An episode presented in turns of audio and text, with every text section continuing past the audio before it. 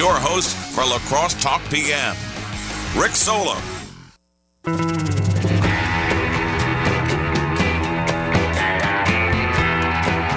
All right, welcome to a Friday of La Crosse Talk PM. Probably nobody listening today, Chergosky. Oh, they're listening to polka music, not Broncos They're all- bravado. They're all at Oktoberfest. We could do, we could talk about whatever we want. To, not that we wouldn't any other day. What can we say today? We could say the bosses. It's kind of like when the boss isn't at work because I know all the bosses today are down at Oktoberfest. They ain't paying any attention to what I'm doing today. 608 785 7914. Oh, a couple middle of the day texts. I'll have to look at those here in a little bit. Um, a couple of things on the docket. I- I'm sure they were texts demanding that Dan Bongino unblocks me on Twitter. Yeah, we can get into that. And maybe I should just properly introduce you. I take for granted that you're here every Friday and people would understand that. But UW La Crosse political science professor Dr. Anthony Chergosky is in here. And if you really, if you want to break down some po- political issues that you're having, whether you hear them nationally, locally, uh, statewide, uh, Madison's always kind of something interesting going on in Madison. Uh, he will be very in tune to answering your question. 608- 785 7914. That's probably the best job I've ever done at telling people. That was to call you. fantastic. No, it's it's only taken like a year. Um, so there's there's a there's one really funny story about our conservative leaning former retired Supreme Court judge who's running a an election investigation in the into the 2020 election, which was at least two elections ago, if not more. And uh, Michael Gableman's his name.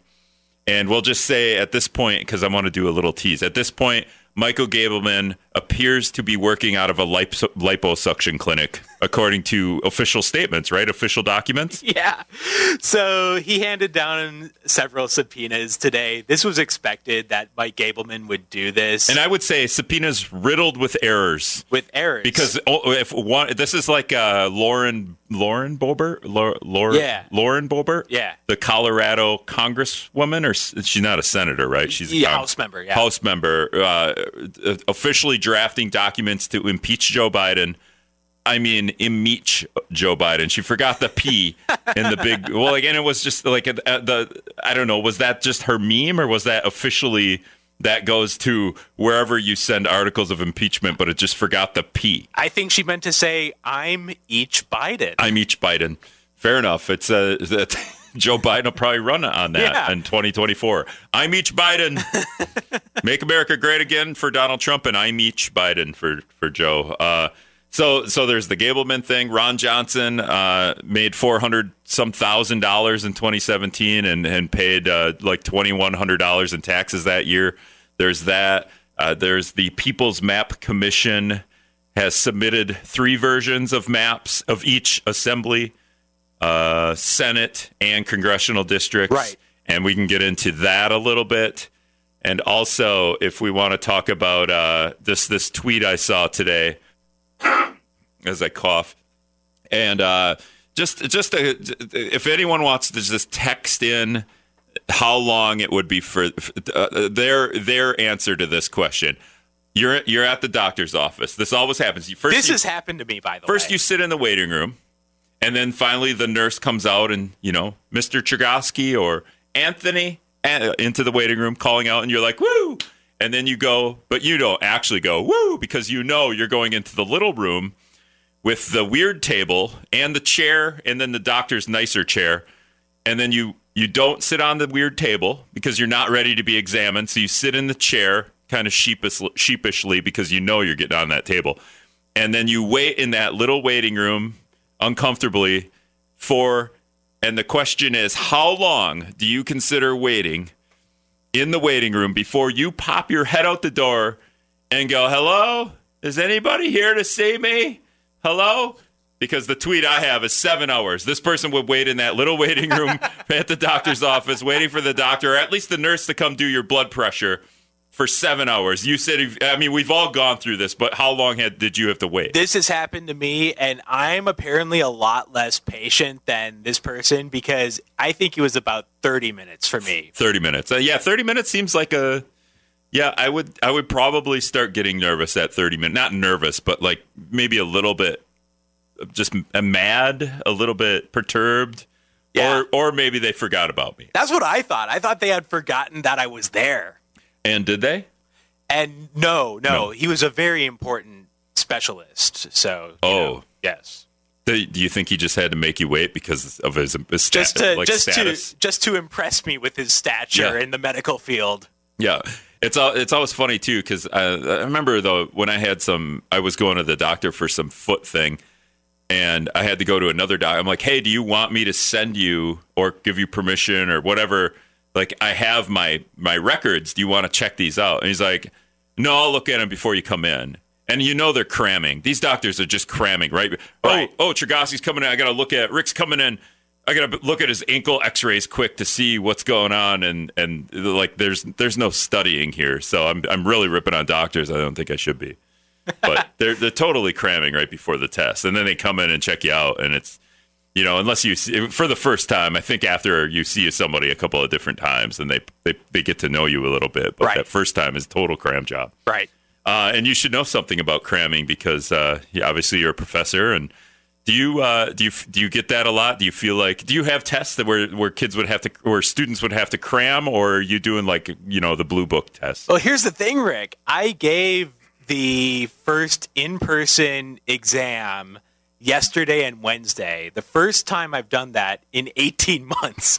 Oh, Because wow. the last time I gave an in-person exam was right before it hit the fan in March of 2020. Yeah. So I was standing there watching the students take the exam, and I'm like, this is really weird. Or just it feels weird to be just like sitting, to just standing here watching students write. Like this is a totally new. Well, it felt like I was doing it for the first time, even though I had done it a million times prior to the pandemic. But when they're taking the exam and you say right, are they typing? well, Are they uh, on a laptop? My advanced students they can type their answers my uh, uh, my intro level of students i give them like part multiple choice where they just fill in the bubbles Now, are you this jerk teacher that does A, B, C, D, E, all the above? No, what, what would it be? Yeah, E, all the above, F, none of the above, G, both A and C. What is it? What comes after G? H, you know, like i F. do none of those None of questions rick Oh. none whatsoever But you just said you have multiple choice. but, Did I hear you wrong? the all of the above no, of you the stop above. A, B, C, and D? Yeah, Okay, yeah. so there is an answer. It's never two of the answers or all the there's answers. one answer to the question Okay, well that's a little bit better because man, I had a professor that put all of them. Like every option was an option. You know, it's like a W is both A and B except for you know like anyway. all right, I got to get we we uh, we we made Brad come back from Oktoberfesting. Uh, I don't know how how many beers he had, but he's going to do the news. We'll see how he does. No, I'm just kidding. He's he didn't have any beers, but well, we'll be back. All right, welcome back to La Crosse Talk PM. 608 785 7914 is the talk and text line. UW La Crosse political scientist, Dr. Anthony Chergosky. in here we're going scientist route now, Chergosky, because we're going to talk some political science. Um, when we and I, I like to do this every once in a while is just give you make you make you kind of explain this when you when you're looking at some of this stuff when we're talking about some of these issues in politics as a political science professor can you explain like the angle that you take as a, like you would take as a political scientist into into these this these discussions Yeah, so I would want to understand the incentives of the people involved in the process.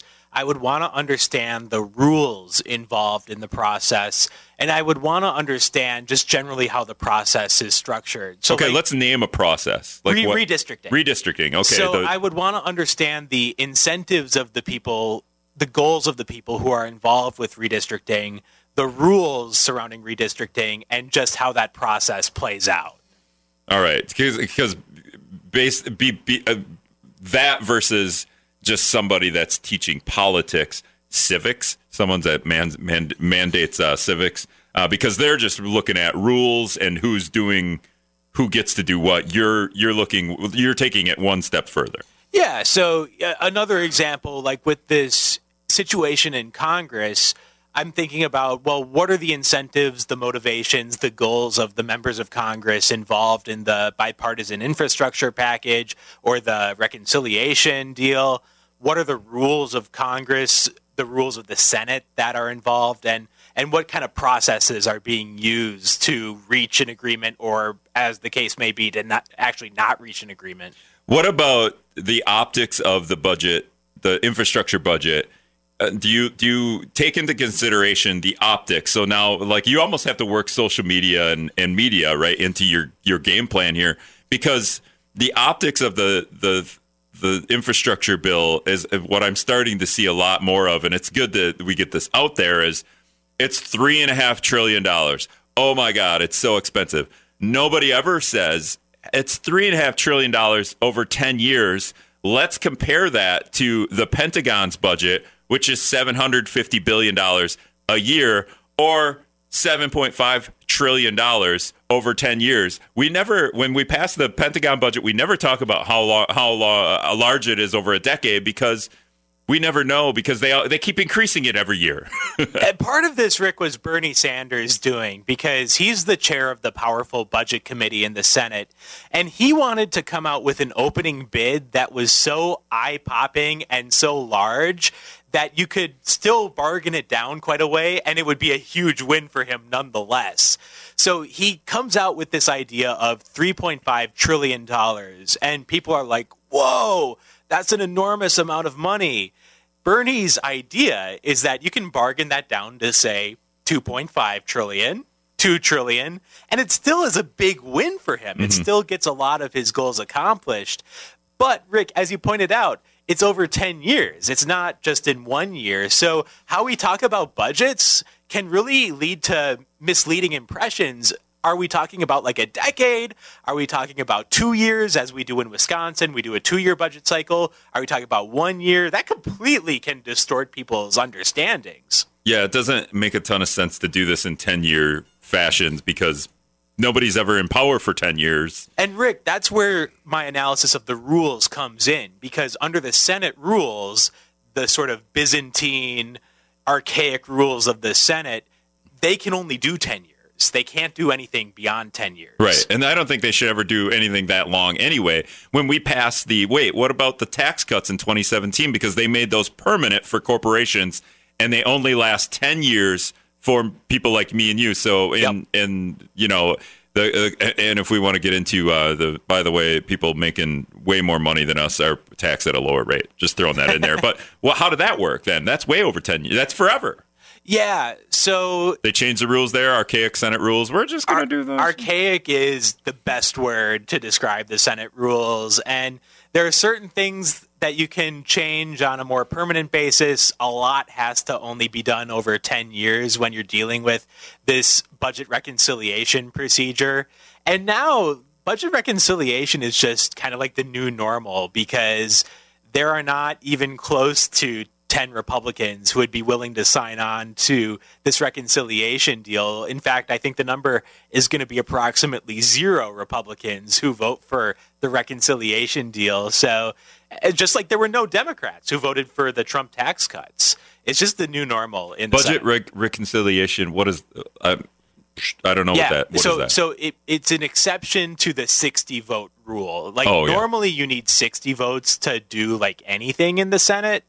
But under this weird special procedure called budget reconciliation, you can occasionally That's do right. certain things that only require 50 votes. The infrastructure package that was passed did have over 60 votes. So that's just like the normal Senate routine. Right. But this other stuff that is being debated is like a 50 vote reconciliation kind of thing. And believe me, like my, I'm, I'm going to spend like an entire class period in my legislative process class boring my students with like the details of these it's crazy all, rules. I think it's all about examples. I think if you work examples yeah. in, especially real time examples, which is great for you because you could do that right now as we yeah. go through the process. Um, have you noticed with your students, maybe over the last, maybe since Trump took over, maybe since Bernie started talking, when I kind of came in, actually, Bernie started talking and I started sitting in the WIZM studio with Mitch. Um, but have you have you noticed like an increase in your students' awareness or wanting to learn about politics, about what's going on?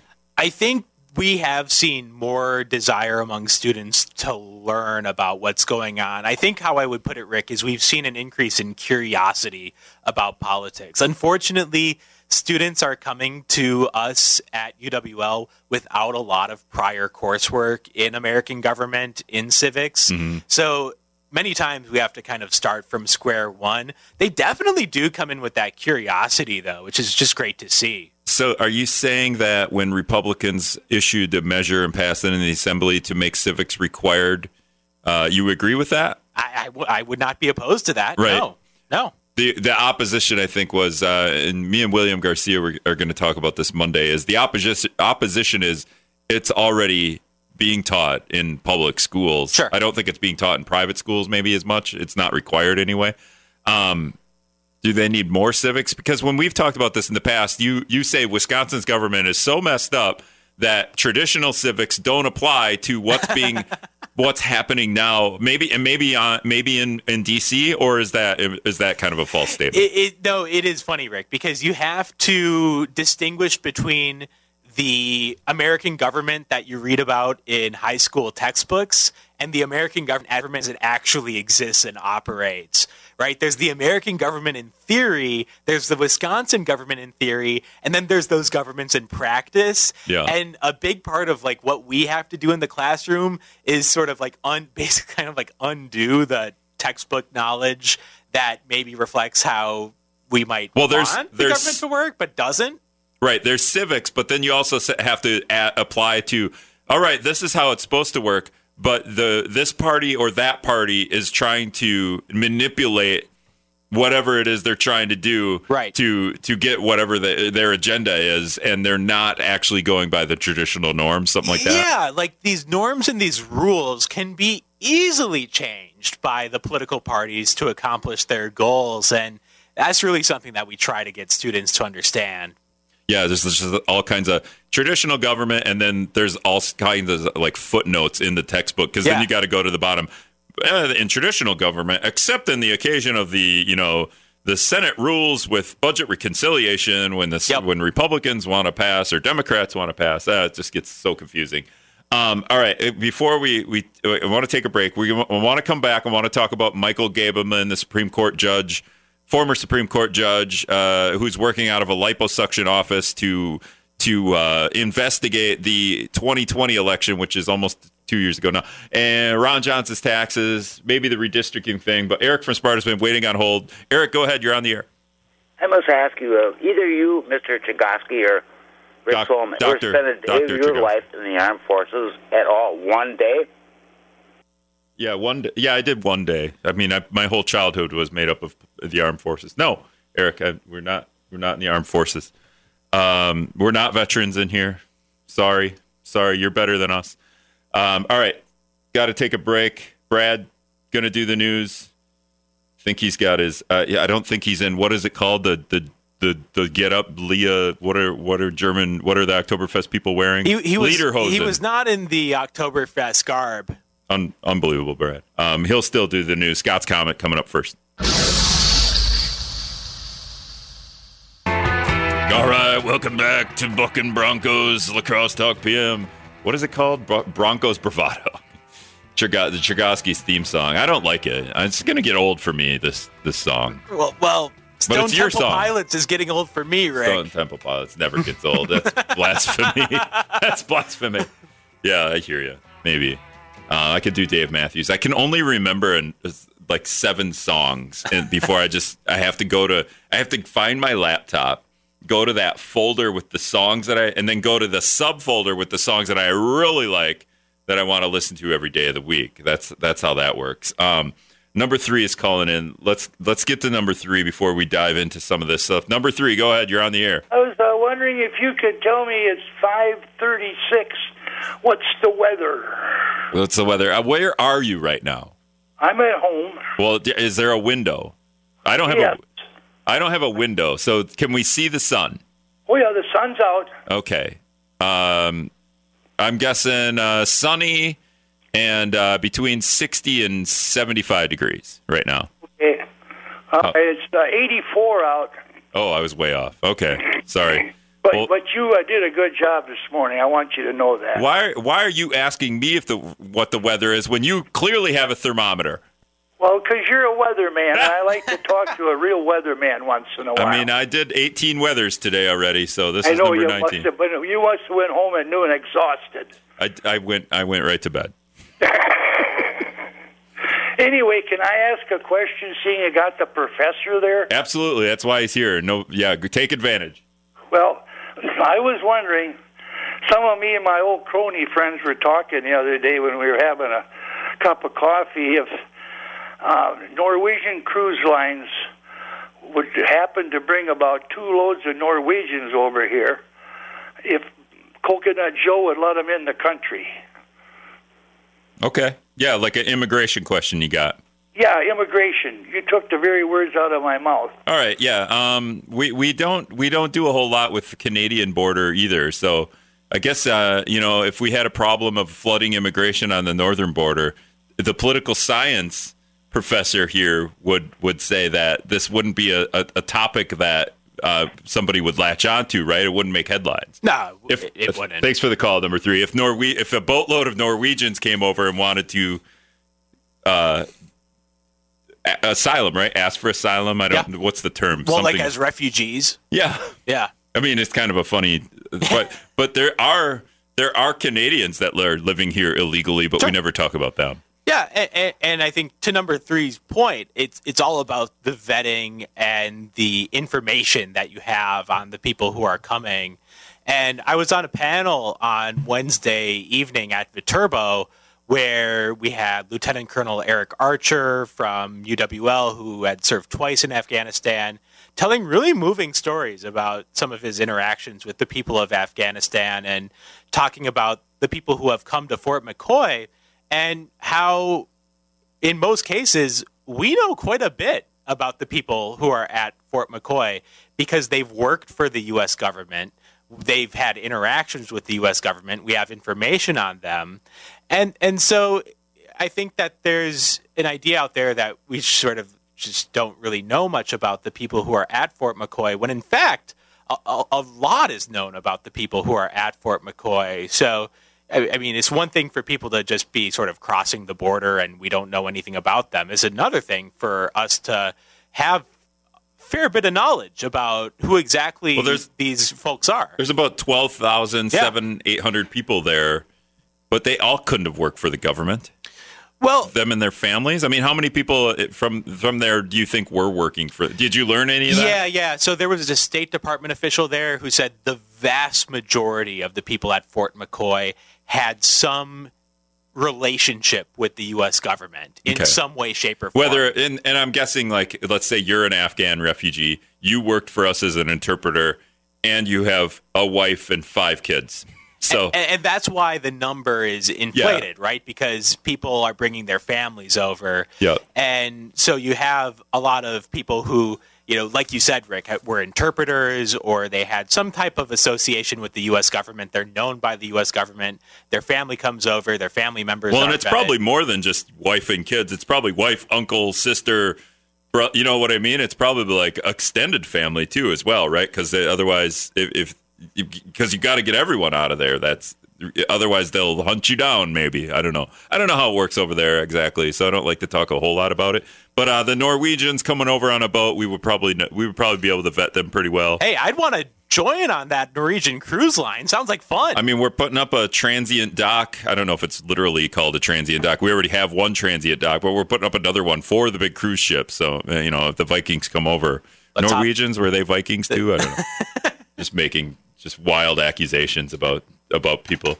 Um, all right, let's get into. We got to get into some of this stuff because it's too funny. This Michael Gableman story is too funny. So first, uh, Michael gave set it up again. He's a former retired judge. He's you know said the tr- the election. What they had? Did he say the election was stolen from Joe from from Donald Trump? Something to that matter. Implied that. Yeah, at a- at a- he's at some kind of- entertained that theory. Yeah, so of course he's put in charge of an election to look into, or in char- yeah, in charge of investigating an election into the 2020 Donald Trump Joe Biden uh, brouhaha.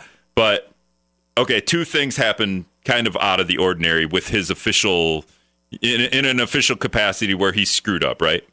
Yeah. So the first thing that happened was Michael Gableman sent emails to a variety of election clerks telling them to preserve documents and just be ready to respond to his requests. It came from this random Gmail account and was flagged by many elections clerks as like a security risk. Yeah, and we talked to the La Crosse County clerk, Nikki uh, Jenny Dankmeyer. Jenny Deckmeyer, not Nikki Elson. Uh, Jenny Dankmeyer about that, and she, you know, she wasn't. It, it ended up in her junk folder. She said, bec- Yeah. it likely did because she didn't get it in her regular inbox, and she wasn't going to open it anyway because of all the security risks. And then today, we actually do get the first subpoenas as part of this investigation.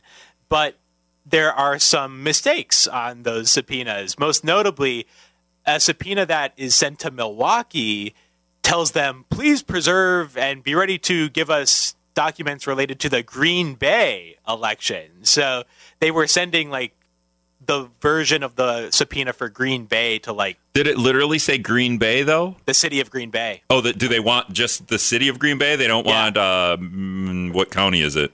It's uh, no, I don't remember what because Green Bay isn't a county. It's not Green Bay County. It's, they wanted the information Manitowoc, about or- like the election as it was conducted by the city officials. Oh, okay. So they want to just literally just Green Bay. We're really just they. Yeah. It's their fault that Joe Biden won. It's Right. Green Bay's fault, but they didn't. They didn't change. So they probably copy pasted everything but the word Milwaukee to Green Bay. Yeah, and then uh, in addition, the uh, Gableman tells the elections officials from these people who he sends subpoenas to uh, that they need to meet with him at an office in Brookfield that, according to the Milwaukee Journal Sentinel, bills itself as a flexible workspace. The suite number he provided is the same one listed as belonging to a couples therapist and a liposuction clinic. So you've got the elections investigation, a couples therapist, and a liposuction clinic. And Rick, my reaction was if you go into the wrong room in that suite, you could get really confused. You might, you know, you might end up with a trimmer body. Yeah. You, you know, you're going to get your investigation complete, and you're going to look a little bit better. And work out some problems with your spouse. I guess, yeah. What was a couples therapy Couples too? therapy, So maybe yeah. maybe you go in there with Gableman and just work it out. A Demo- maybe the Democrats submit their subpoenas. Uh, these these the the clerks, and then you know they probably are a little pissed at Gableman for having to do this again. You need someone to talk it over with. yeah, so Work couples therapy is a perfect thing. And then, you know, these people, Gableman included, probably a little stressed out, maybe doing some stress eating over the last how many how many months has it been since the 2020 election? Like uh 23 months? Is it no, not is it 2 years? Yeah, 2 years. Well, I mean, we're we're next month will be November. so November, yeah. Yeah, so 23 So- months. You've been stress eating for 23 months, worried about whether or not they're going to catch you with all these illegal votes for D- Joe Biden. And you, you probably put on 20, 30 pounds over a, a pandemic and B, you know, all the illegal uh, Joe Biden votes that you've been hiding in your trunk. And you're going to need liposuction. Gableman's working right out of an office with a liposuction expert. And you can lose weight, get your couples therapy, and submit your subpoena. it's sort of like a combination gas station Hardee's. You know, you can get Hardee's and fill up the gas tank in the same spot. Right. Or shampoo, conditioner, body wash, Yeah. wiper fluid, motor oil, all in one bottle. It works everything works right out of the same bottle. So that's that's story number 1. This is what this is what is running our investigation in Wisconsin and looking into the Biden Trump election. Just very professional. Everything done to the you know highest of quality. Great job, everybody there. Uh, let's move on. Just Ron Johnson taxes. This is kind of an easy, quick story. Ron Johnson made about 400 grand in 2017. His taxes come out. He paid about $2,100 in taxes in 2017. I'm not even going to pretend to to know about taxes, but in my head, uh, if he didn't do anything wrong, if Ron Johnson didn't do anything wrong in in in paying his taxes in 2017. Good for him. He managed to pay less taxes than I did, despite making like 20 times more money than me. Yeah, this is one of those things that someone that times, came up in some opposition research that I'm sure the Democrats were doing, and this always tends to be fodder for campaigns when you find out that someone paid like a really low percentage of their income in taxes, that does tend to come up in campaigns. And so I'm not surprised that this is coming up, especially because Ron Johnson had paid significantly more in taxes in the years prior. And then in 2017, like you said, Rick, he paid $2,105 in state income taxes. You think maybe he just did the discount double check for 2017? H&R Block, and then he submitted his 16 and 15 taxes, and H&R Block was like, is it H&R? No, discount double check. He must state, have got- I did a State Farm thing there, not... Hey. There is a there is a double no that is no there is a double check H and R Block does this double check I, I confused Aaron Rodgers He got the deluxe version of TurboTax to get his Yeah. amount down to that. Well, and maybe he paid in to too much taxes the two years prior, and then the third year they just like if they balanced it out, right? Like you can, I don't know, I don't know how taxes work. The problem with all this is he makes four hundred grand a year. How, how okay, that's good for you, but uh, he can afford to pay somebody to do his. To, to find all the angles to pay as least amount of taxes as possible when people like you and I are just trying to get the taxes done legitimately, and so that I don't have to stress about him anymore. I'm still waiting for Paul Ryan's uh, postcard taxes, where we just check a couple of boxes. And Rick, we've gone through this already with two of the Democratic candidates for Senate, Sarah Gableman, who, as we've talked about, Sarah Gableman and her husband are very wealthy, but with a low income, and we tax. Gableman. Uh, sorry, Sarah Gableman. I was like, is that the wife of Michael? Sarah? Godlewski. Godlewski, Oh my yes. gosh. There we go. Sarah Godlewski and and uh, her husband. They're they're wealthy, but relatively low income. We tax income, and so they had a low amount of taxes. And then Mandela Barnes didn't pay any taxes, Yeah. uh, because he wasn't working while he was running for lieutenant governor. So this tends to be pretty low hanging fruit in campaigns to just look up how much people paid in taxes and then try to make that into a campaign issue. All right, Triple Tom's calling in. Triple Tom, you're on the air. Go ahead. First, I will mention that we really don't know anything other than how much uh, taxes Ron Johnson paid. So you guys are kind of saying, well, he probably did something illegal or whatever. No, so we didn't really say that. do that until we, we didn't say that. and a conviction. We didn't say. thing- Okay, so you don't want to talk. All right. Thanks. Thanks for not having a conversation. Didn't say that at all. Pretty much just said that Ron Johnson probably paid a lot of taxes the two years prior, and then it evened out in the third year, or he figured out a way. Legitimately, I just said Hey, legitimately. I said the premium version of TurboTax. yeah, the premium. Yeah. So Triple Tom. Listen to the show a little bit, man. And- you just got to pay attention. And Rick, just like it sounded funny that Mandela Barnes hadn't paid any taxes, it, it was on the up and up. I mean, he didn't break any laws, and uh, you know, I I haven't looked into this, but it's entirely possible that Ron Johnson did all of this on the up and up. Uh, this is t- totally possible. I had Brett Knutson, who's running for Congress for Ron, Sein, Ron Kind's seat in here yesterday.